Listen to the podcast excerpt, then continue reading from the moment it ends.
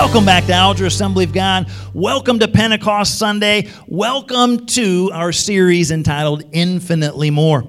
Uh, we are glad, you know, Pentecost Sunday is when the power of the Holy Spirit came. And, uh, you know, figuratively, we were without the power losing electric uh, this morning, and the electric company fixed the fuse, and we are back on. So we want to make sure, as a believer, that we are connected to the source. I trust your spiritual fuse has not gone out and that uh, you are ready for what God has in store here as a part of Alger Assembly of God and a part of our Pentecost Sunday service. So, this is our series, Infinitely More. We've looked at kind of a theme verse and working our way through some of the uh, discussion about Jesus, the journey of Jesus. Our theme verse has been Ephesians chapter 3, verse 20, and it reads like this. Now, all glory to God who is able through his mighty power. We stop right there. It is God, it is God's power. Now, we're thankful today for AEP, American Electric Power, supplying this facility, but it is God. He is able through His mighty power. It's at work within us to accomplish infinitely more than we might ask or think. So each week, kind of using that as the guide, we've been uh, bringing uh, this thought a little bit closer and closer, looking at this journey of Jesus Christ, his promises, his power, his plans for our lives. Last week, we looked at a whole bunch of I will statements. Some great encouraging things. Jesus said, I will, I will, I will. And what we saw was uh, many times you and I, uh, when we promise something or someone promises something to us, it doesn't always happen. I'm sure you can look at yourself and say that you've been let down and maybe that you've let others down. But what we looked at last week is when Jesus says, I will, he follows through. So we looked at a bunch of I will statements, and part of that was the plan. He says, I will send the Holy Spirit. So today, Pentecost Sunday, we're going to take a look a little bit at who is the Holy Spirit and hopefully have a little bit better understanding of who He is, how He works, how He operates in our hearts and lives. Uh, uh, put it to you like this there was a man who visited the Sistine Chapel. He couldn't wait to arrive and see the wonder and splendor of the artist Michelangelo to see what he did with paint and color. How many of you would love to be able to go and maybe see that in person? Uh, how many of you say, uh, if I could see it in person from the comfort of my home and not leave, uh, I'm getting some heads nodded on that. All right, Sistine Chapel, Michelangelo. This individual had read books and seen pictures, but he wanted to visit, he wanted to see it firsthand. So, with the excitement building in his heart, he walked in the front doors and he was hit with what could only be described as a feeling of complete and utter disappointment. Yes, he was actually underwhelmed by the ceiling of the Sistine Chapel. Everything he saw, for whatever reason, looked faded and gray. The colors that seemed to jump off the pages of the books that he had read just did not seem to be as colorful in person.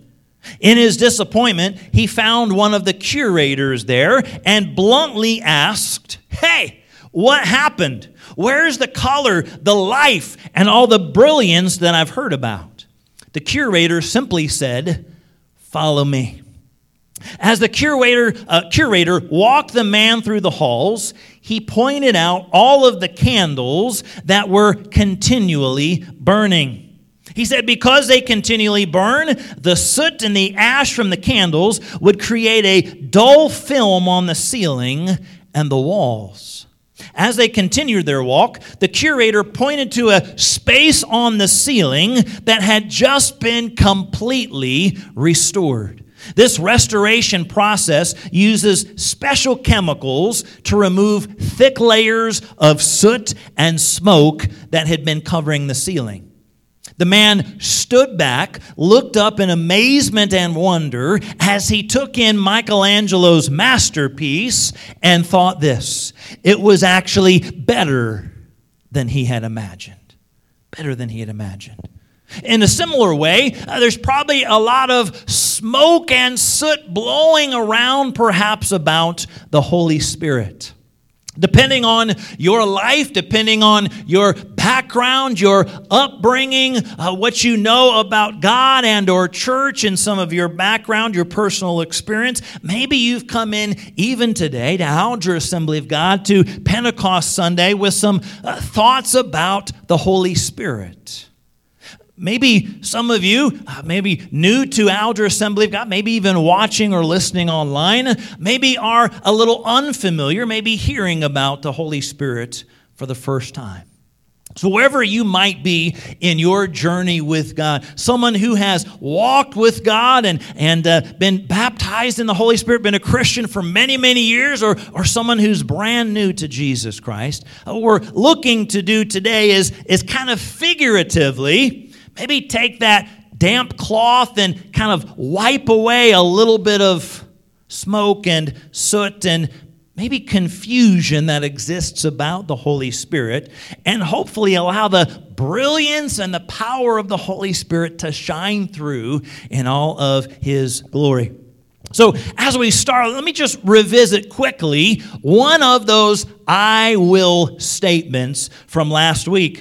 If you were here and, and with us and you jotted down some notes, one of those uh, scriptures was from John chapter 16, verse 7. Jesus said, But in fact, it is best for you that I go away. Because if I don't, the advocate or the counselor or the Holy Spirit won't come. If I do go away, then I will send him to you. One of the promises, he said, I will send the Holy Spirit.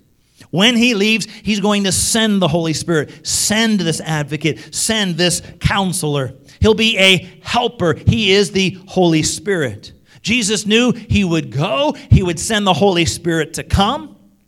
He knew that the Spirit of God is not limited in human or physical body or location. The, the Holy Spirit would move across the world, impacting hearts and lives individually. This one who was to come, this Holy Spirit he was sending, would not just live among them, but live within them. So, who is the Holy Spirit? That's right. The Holy Spirit is not a what but the Holy Spirit is a who. First of all, let's understand that the Holy Spirit is a person. The Holy Spirit is a person. Listen, the Holy Spirit is not a force. Uh, this is not Star Trek. This is not Star Wars. You know, just use the force, Luke. No, no, no. The Holy Spirit is not just this impersonal, un, uh, you know, undescribable force that just kind of oozes out into culture and into society. It's not some mystical being. The Holy Spirit is a person. Now, you might hear about uh, and, and speak about and understand about what's called the Trinity God the Father, God the Son, Jesus Christ, and God the Holy Spirit. All three parts of the Trinity, three parts of the Godhead. It's a little challenging as humans understanding it's three in one, not three different gods, but three in one. One God in three persons. The Holy Spirit is a person. So it's not this force, it's not this electrical force. Though we're thankful for electricity, we keep repeating that throughout the day, but it's not a force or a mystical being. The Holy Spirit's not just the blowing of a wind, although sometimes that's the effects. The uh, day of Pentecost, Acts chapter 2, there were some of the effects of the Holy Spirit coming, but the Holy Spirit is not just blowing of a wind, not just the roaring of a fire. The Holy Spirit is not just an emotion, it's not just a feeling. Let me help you understand. The Holy Spirit is not goosebumps on the back of your neck. Now, sometimes in a service or sometimes uh, when you're alone with God, you're reading the Bible, you're praying, sometimes we can kind of sense our response to the Holy Spirit. And yes, sometimes there can be an emotional response, but that's not the Holy Spirit. Uh, the, goose, the Holy Spirit is not goosebumps on your arm. You might have that sense, you might have that emotional response of what God, through the power of the Holy Spirit, is doing in you but the Holy Spirit is not the goosebump. The, the Holy Spirit is not the force. The Holy Spirit is a person and able to impact you, able to impact me in a personal way. Now, let's understand this as well. Simply because he is a person and able to impact us in a personal way does not mean that he is a human. So that's a, a little bit of a challenging thing to understand, but he does demonstrate the traits of personhood having emotions, communicating with others, expressing a will. But the Holy Spirit, part of the Trinity, God the Father, God the Son, God the Holy Spirit, is a person. John chapter 14, verses 15 through 17, let's see what Jesus says. He says, If you love me, keep my commands, obey what I have to say. Verse 16, I will ask the Father, he will give you another advocate to help you, to be with you forever, the Spirit of truth. He's talking about the Holy Spirit. He says, The world cannot accept him because it neither sees him nor knows him, but you know him, for he lives with you and will be in you. Stop right there. This is Jesus, the Son of God, talking about the Holy Spirit. Now, notice in just these handful of verses how many times Jesus uses that word him or he. He's not saying that it or this force or this universal something or other is coming. He talks about the Holy Spirit, the Spirit of truth. He says the world cannot accept him because it neither sees him nor knows him, but you know him, for he lives with you and will be in you. Jesus is talking and speaking and teaching you and I that the Holy Spirit is a person. It's not an it, it's not a feeling. He uses uh, the words him or he to describe him. Again, Holy Spirit is the third part, third person of the Trinity. Expresses, certainly is expressed in, in multiple ways. As we read through the Word of God, we see the evidence of uh, the power of the Holy Spirit in different ways. Sometimes in, in, a mighty rushing wind, sometimes in the, the warmth of a fire, sometimes the uh, overwhelming emotion that sometimes takes place in, in worship or in seeking God. The power of the Holy Spirit moves upon our hearts and lives, but is a person. So, right off the bat, hopefully, what we understand and come to know Pentecost Sunday, the Holy Spirit is a person. But the balance of our time, let's look at a couple of things. What does the Holy Spirit do? You see, the Holy Spirit works in hearts and works in lives, the believer and the unbeliever, and is doing a handful of jobs and tasks. And so let's look at a second thought for today about who the Spirit is and what the Holy Spirit does. First of all, we've seen that the Holy Spirit is a person. Secondly, understand that it's the Holy Spirit who draws. The Holy Spirit draws us to God. John chapter 6, verse 44, Jesus said, No one can come unto me unless the Father who sent me draws them, and I raise them up at the last day. It's God through the power of the Holy Spirit that draws your heart and draws my heart to Him. Constantly drawing or nudging or trying to bring us back into a relationship with God. Now, when we talk about drawing, we, you know, we're not talking about artwork, but that drawing, that nudging. How many of you, maybe uplifted hand, you would say, I've kind of sensed at some point this kind of nudging or drawing, believing that the Holy Spirit is leading, nudging, guiding me towards something to, to grow in God? A bunch of hands. So, this nudging, this drawing. Now, sometimes I've heard people describe it in a bunch of different ways, right? The, how the Holy Spirit nudges or draws. And in some cases, people would say, oh, it's this sweet nudge, uh, just this gentle drawing of my heart to God. And then other people, uh, maybe, you know, you, have been a Christian for a while and kind of straying, and, and some people feel like this nudging or drawing is almost like they've been kind of slapped upside the head, like, hey, buddy. However, you might describe it, this drawing towards, this nudging towards God, that is what the Holy Spirit does. And, and, there's this kind of battle, if you would say, kind of in the, in the heart and in the mind and in the life of an unbeliever. God is desiring to reach those who don't know Him.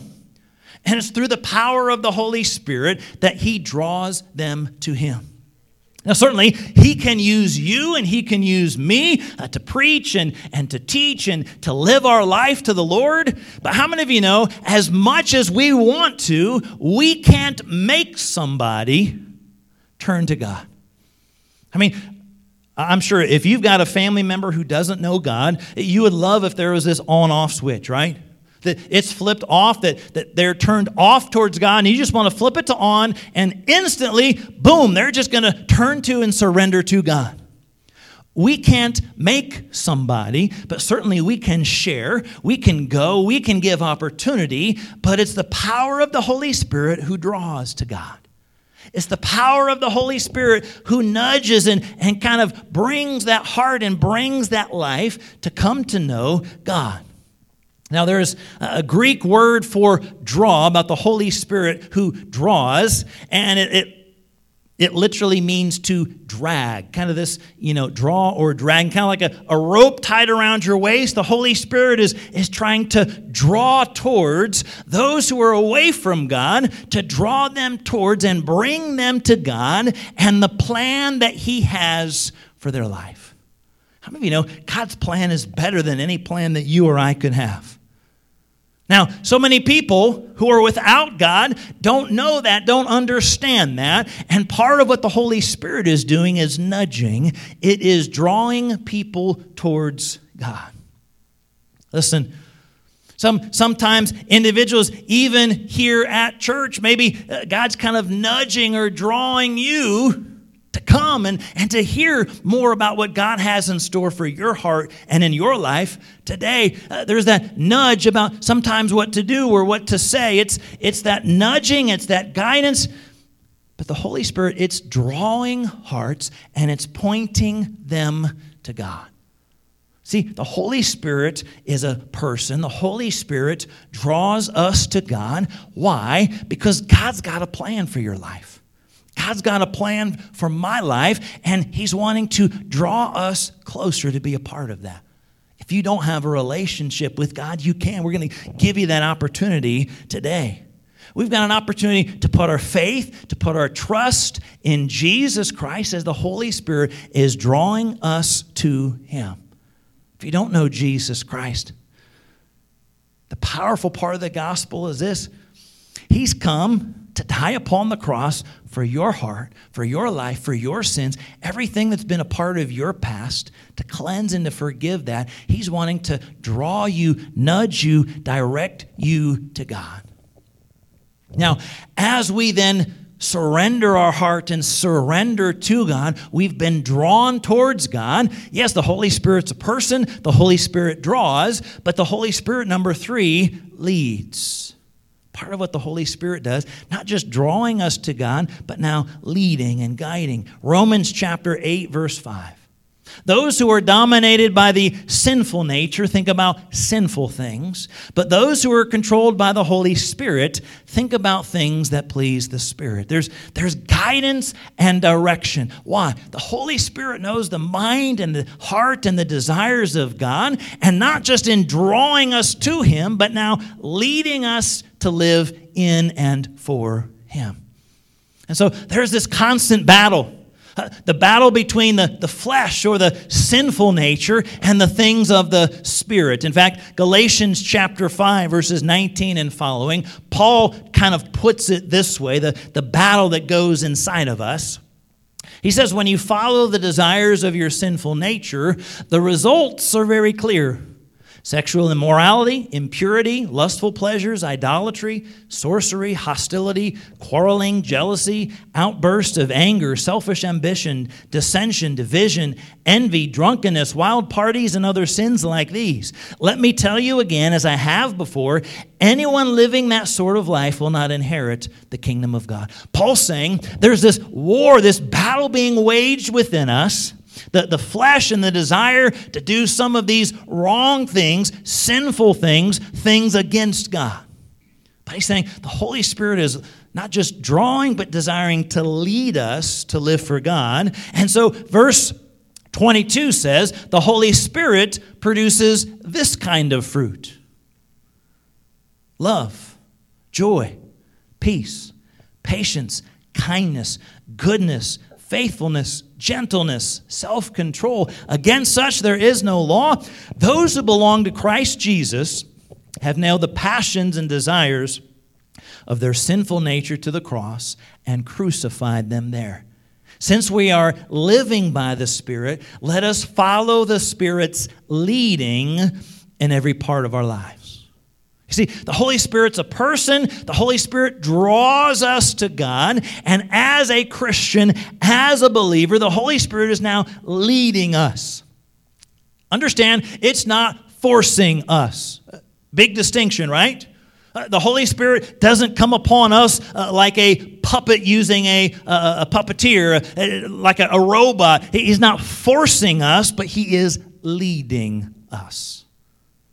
Holy Spirit draws and the Holy Spirit leads. He says, since we're living by the Spirit, if you've got a relationship with God, you put Him first in your life. The goal and the desire is to live by the Spirit. And He says, let's follow the Spirit's leading. The Holy Spirit is leading us in every part of our lives. He said He's to come to live inside of us, to lead us, and help us stay in perfect alignment with the will of God. How many of you love technology? Not a whole lot of hands. How many of you are fed up with technology? It's just too modern. We were almost there, right? We, we, we almost could have brought out some candles, and, and uh, without our electricity, you just could have had a bunch of uh, candles all, all around. Uh, we were ready with some ring lights to, uh, to illuminate up here, plugged into a computer without electricity. But when it comes to technology, you've seen the advancements in everything from computers to cell phones to vehicles, right? How many of you have seen, uh, not just with electric vehicles, but a lot of the new kinds of technology when it comes to vehicles? It's, it's mind blowing. You've probably heard about self driving cars. Kind of interesting, a little scary, right? To be in a vehicle that just drives by itself. You're hoping that the computer's a good driver. I mean, some of you are a little, uh, little hesitant. You know, if you've got a, a teenage driver to drive with them, how many of you getting in the vehicle without a driver? Right?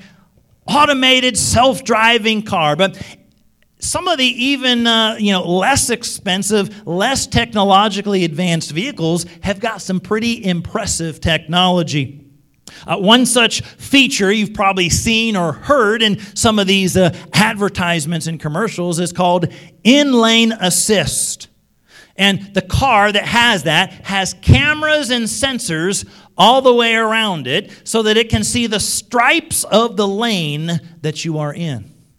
And then it alerts you if you start to veer outside of your lane. A, a light comes on the dashboard and a high pitched noise will remind you to correct your mistake and adjust the steering wheel to get back in alignment, back in the midst of your lane.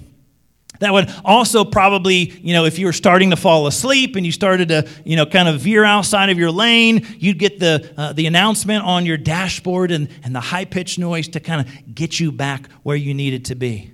See, the, the car then uses cameras and sensors to also control the speed on the distance to the car in front of you. That means that if the car slows down in front of you and you're not paying attention, it would then apply the brakes on its own, keeping you safe. A little exciting, a little bit maybe uh, nerve wracking, you know, to have this kind of uh, maybe technology on our behalf. Uh, but the purpose behind it is hopefully to keep you and I safe as we travel, hopefully, to keep us inside the lane, in between the guidelines. Now, it's not car technology, but in a little bit of a similar fashion, the Holy Spirit works in your heart and works in my heart. Okay, maybe not with a light on a dashboard, maybe not with a high pitched squeal or squeak or noise that, that jumps into our life, but the Holy Spirit desires to keep you and I in the lane, in the will of God how He's created us, and to try to keep us far from the life of destruction that is so prevalent, right? You and I have all kinds of opportunities in this world. And, and we were reading about that, Galatians chapter 5. There's all kinds of things you and I can be a part of. And as we begin veering towards some of those things, it's the Holy Spirit who has drawn us to God in the first place to lead us into that relationship with God. And then as a Christian, to lead us then away from the sinful pleasures of the world. And so, no doubt, you have probably experienced as a Christian, or even some of you, uh, you're not a Christian, but you've kind of sensed this nudging in your heart and in your life that you shouldn't be doing some things. A lot of times people just simply talk about the, the inner voice or the conscience. Listen, the Holy Spirit's working to draw, the Holy Spirit's working to nudge and lead. If you're a Christian, and you begin kind of veering outside of the lane towards something that's sinful and uh, against and away from God, have you sensed a little bit of that nudge? Holy Spirit nudging and leading you back into the lane. That's part of what the Holy Spirit does. Again, uh, some people might say it's kind of that gentle nudge. Sometimes they feel like they've been kind of slapped upside the head, like, hey, buddy, what are you doing? The Holy Spirit's leading us. It's kind of like that spiritual lane assist. Now, you and I are free to make our own choices. That's a, a little bit of the difference here, right? The, the in lane assist, some of this technology of the car, if you're not paying attention and the car in front of you stops, uh, this technology says it's going to stop the car for you. But when it comes to you and I spiritually, and the Holy Spirit's leading or nudging or saying, don't get so close to this sin. It's not going to automatically, the Holy Spirit doesn't automatically stop. It's going to lead us and nudge us, but you and I have a choice to make, right? See, in technology and many of these things, we don't have all of the choice, but spiritually, we do have the choice. Now, why would you want to live without some of these things? Why would you not want to follow the leading and nudging of the Holy Spirit? Maybe it's because sometimes we want to be in control, right? Uh, the nudging of God says, No, don't do this. Sin, stay far away from that. And sometimes we say, but I kind of like that, God. But I want to do it anyway, God. See, the power of the Holy Spirit, it's not going to force us to obey God, but leads us, guides us, directs us to obey God. You and I have got a choice to make. When the sense and the nudge and the power and the leading of the Holy Spirit guides us away from sin, we can follow that leading and say, Thank you, or we can go ahead and do our own thing.